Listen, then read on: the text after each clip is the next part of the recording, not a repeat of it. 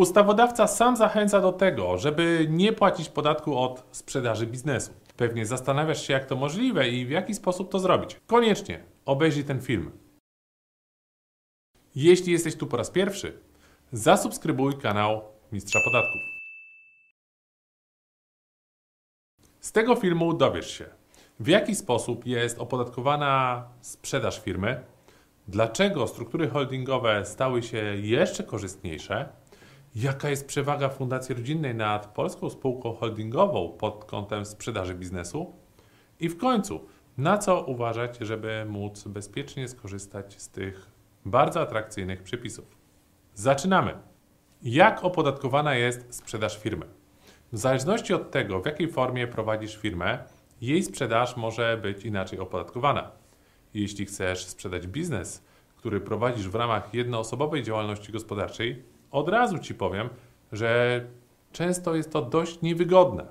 Miej jednak świadomość, że niemożliwe jest sprzedanie jednoosobowej działalności gospodarczej, ale dopuszczalna jest sprzedaż zorganizowanej części przedsiębiorstwa, a następnie zamknięcie tej działalności. Podobnie jest w przypadku spółki cywilnej. Jeśli chodzi o opodatkowanie takiej sprzedaży, podatek dochodowy płaci się według wybranej formy opodatkowania na dany rok.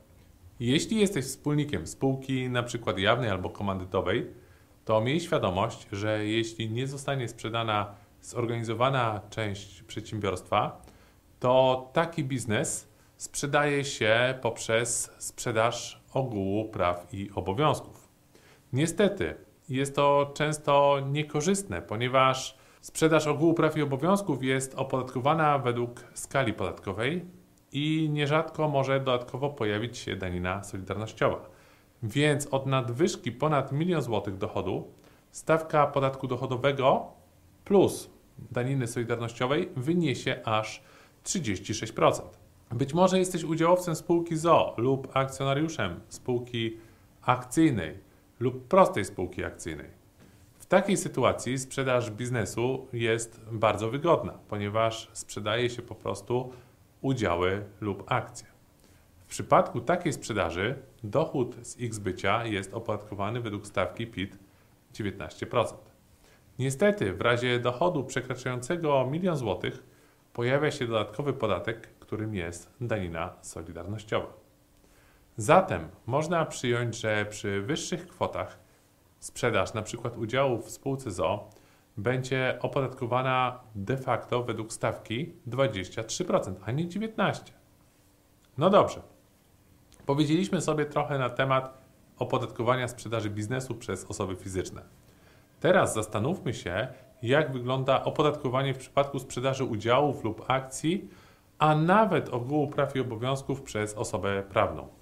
Sprzedaż udziałów, akcji czy ogółu praw i obowiązków przez spółkę ZO. Przyjmijmy, że spółka ZO posiada udziały w innej spółce ZO lub też akcje w spółce akcyjnej czy prostej spółce akcyjnej albo ogół praw i obowiązków w spółce jawnej bądź komandytowej. Przed chwilą pokazałem Ci różnicę w opodatkowaniu pomiędzy sprzedażą udziałów akcji a sprzedażą ogółu praw i obowiązków w przypadku, kiedy takiej sprzedaży dokonuje osoba fizyczna. Jeśli jednak taka sprzedaż będzie dokonana przez osobę prawną, czyli przykład spółkę ZO, to bez względu na to, czy zbywane są udziały, akcje czy ogół praw i obowiązków, stawka CIT wynosi 19%. W tym miejscu chcę zwrócić Twoją uwagę, że nawet jeśli spółce przysługuje prawo do 9% CIT, to taka sprzedaż nie może być opodatkowana według stawki 9%. Wynika to z faktu, że nie jest to przychód z działalności operacyjnej, a z zysków kapitałowych.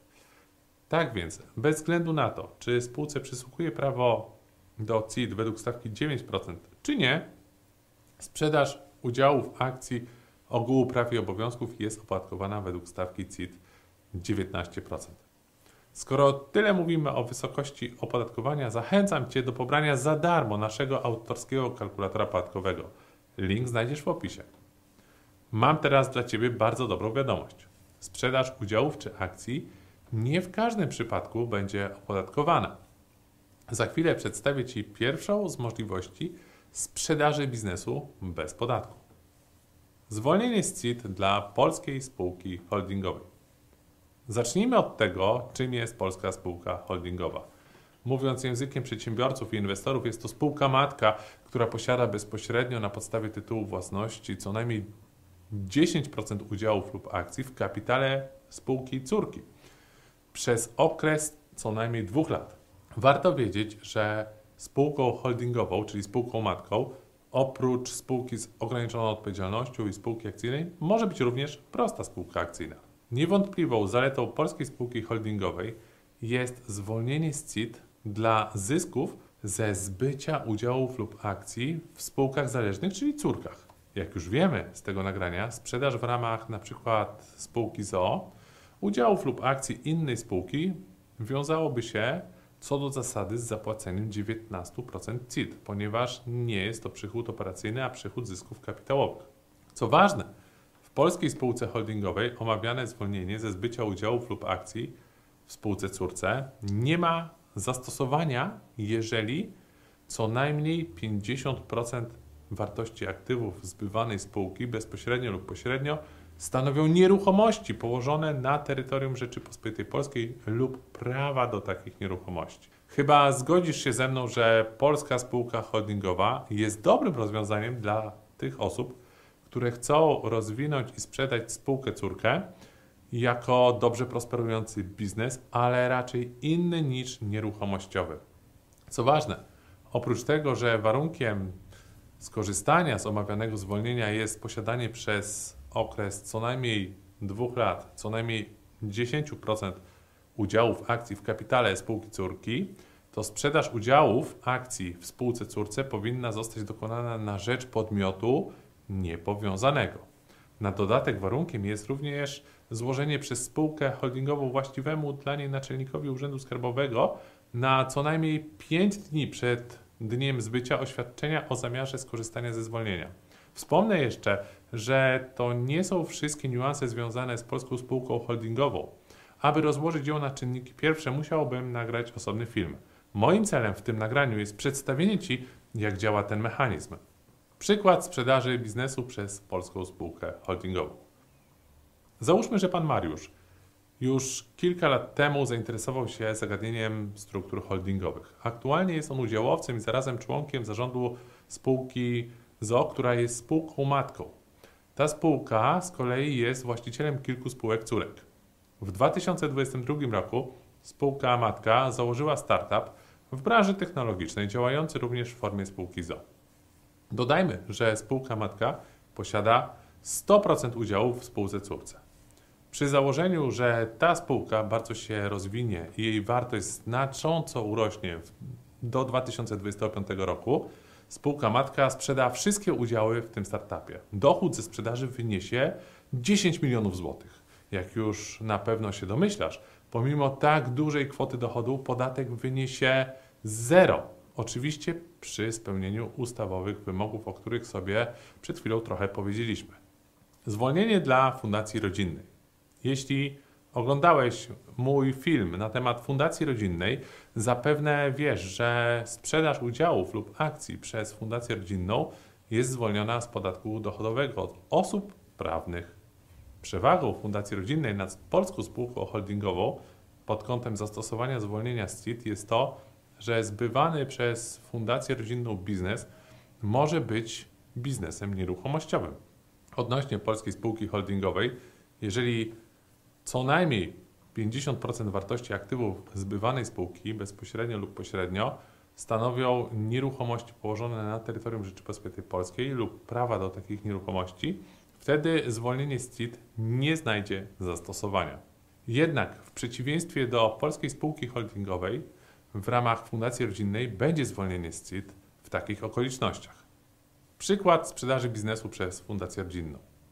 Pani Joanna założyła fundację rodzinną, do której wniosła m.in. udziały w dwóch spółkach. Skoro na tym kanale tyle mówimy o spółkach ZO, niech w tym przykładzie też to będą spółki ZO.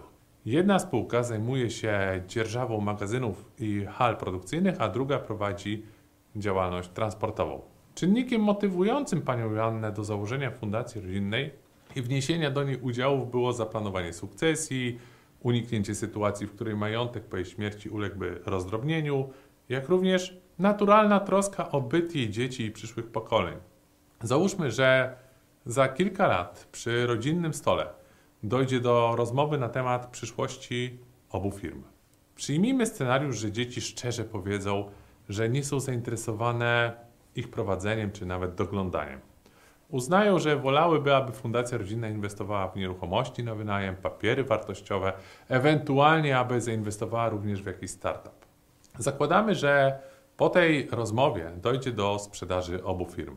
Jak się domyślasz, Fundacja Rodzinna nie zapłaci z tego tytułu podatku. Cały zysk ze sprzedaży obu biznesów będzie mogła reinwestować zgodnie z wizją nakreśloną przy rodzinnym stole.